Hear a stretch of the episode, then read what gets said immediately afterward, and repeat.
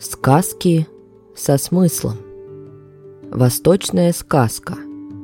Мудрый осел. Рассказывают, жил-поживал в лесу старый волк. И был он настолько стар, что уже не мог охотиться и добывать себе пропитание. Вот и ходил он злой и голодный. Однажды брел волк по лесу и встретил старую лису, тощую да голодную, еще голоднее его. Поздоровались они и пошли дальше вместе, жалуясь друг другу на жизненные тяготы и горести, и вспоминая былые времена, когда у них было вдостали пищи и легкой добычи. Каждый рассказывал другому, на кого он обычно охотился и что ел. Но лучше бы они не делали этого. От воспоминаний только усилились муки голода и обильнее слюнки потекли. «О, сестрица лиса!» – воскликнул волк. «Все знают, какая ты умница и плутовка, до чего гораздо на удивительные проделки. Не можешь ли ты придумать что-нибудь этакое, чтобы мы раздобыли еды? Прошу тебя!» Похвала и лесть волка пришлись по душе старой лисице. Она вздохнула, улыбнулась и вымолвила. «Трудные нынче времена. На одно только остается надежда. Авось повстречается нам отбившийся от стада овца. Поверь мне, нет добычи легче и приятнее. Однако учти, братец-волк, я мечтаю встретить овцу только ради тебя. Мне-то вполне хватило б курицы или маленькой утки».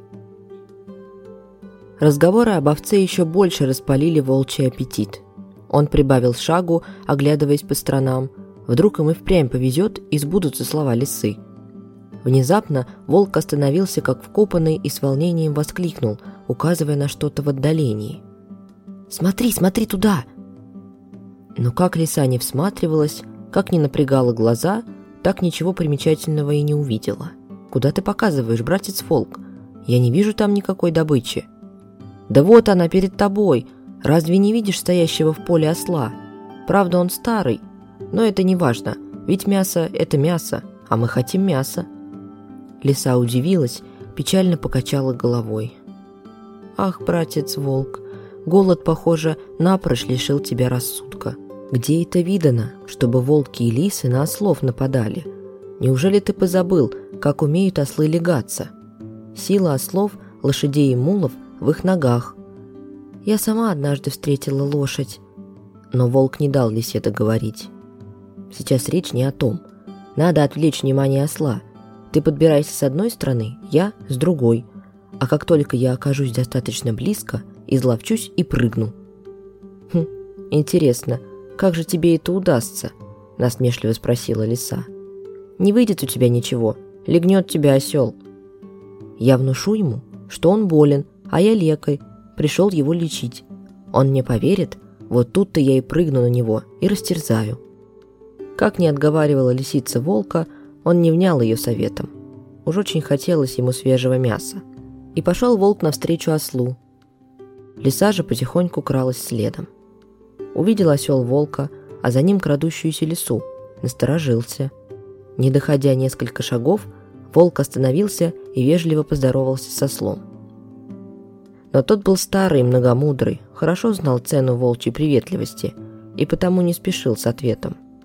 А волк продолжал. «Как дела, брат осел? Ну и жара нынче. Как ты ее переносишь?»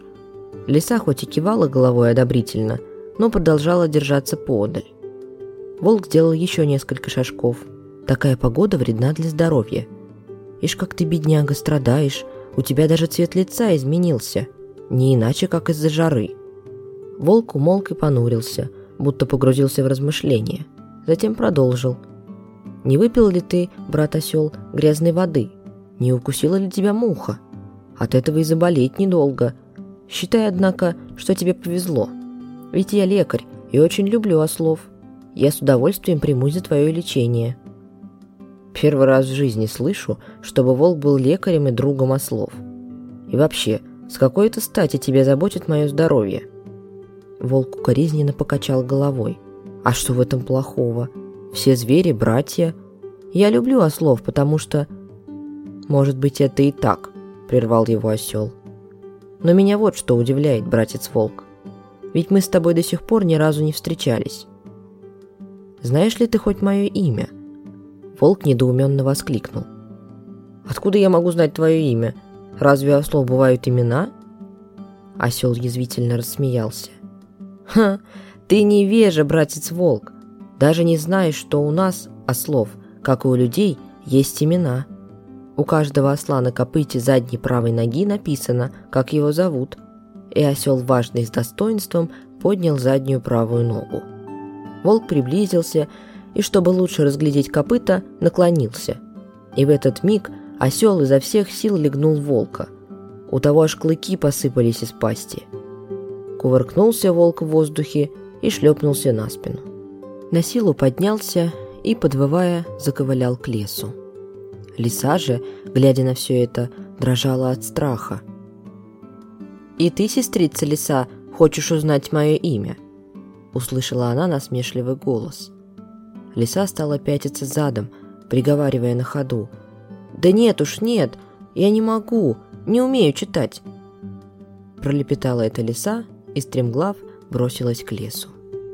Сегодня мы услышали последнюю восточную сказку под названием «Мудрый осел».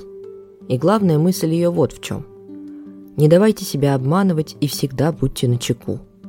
Учитесь защищать себя, ведь может случиться так, что в трудной ситуации рядом не окажется никого, кроме вас самих. Спасибо за прослушивание. Подписывайтесь на телеграм-канал. Ссылка на него указана в описании подкаста. И услышимся в следующем выпуске –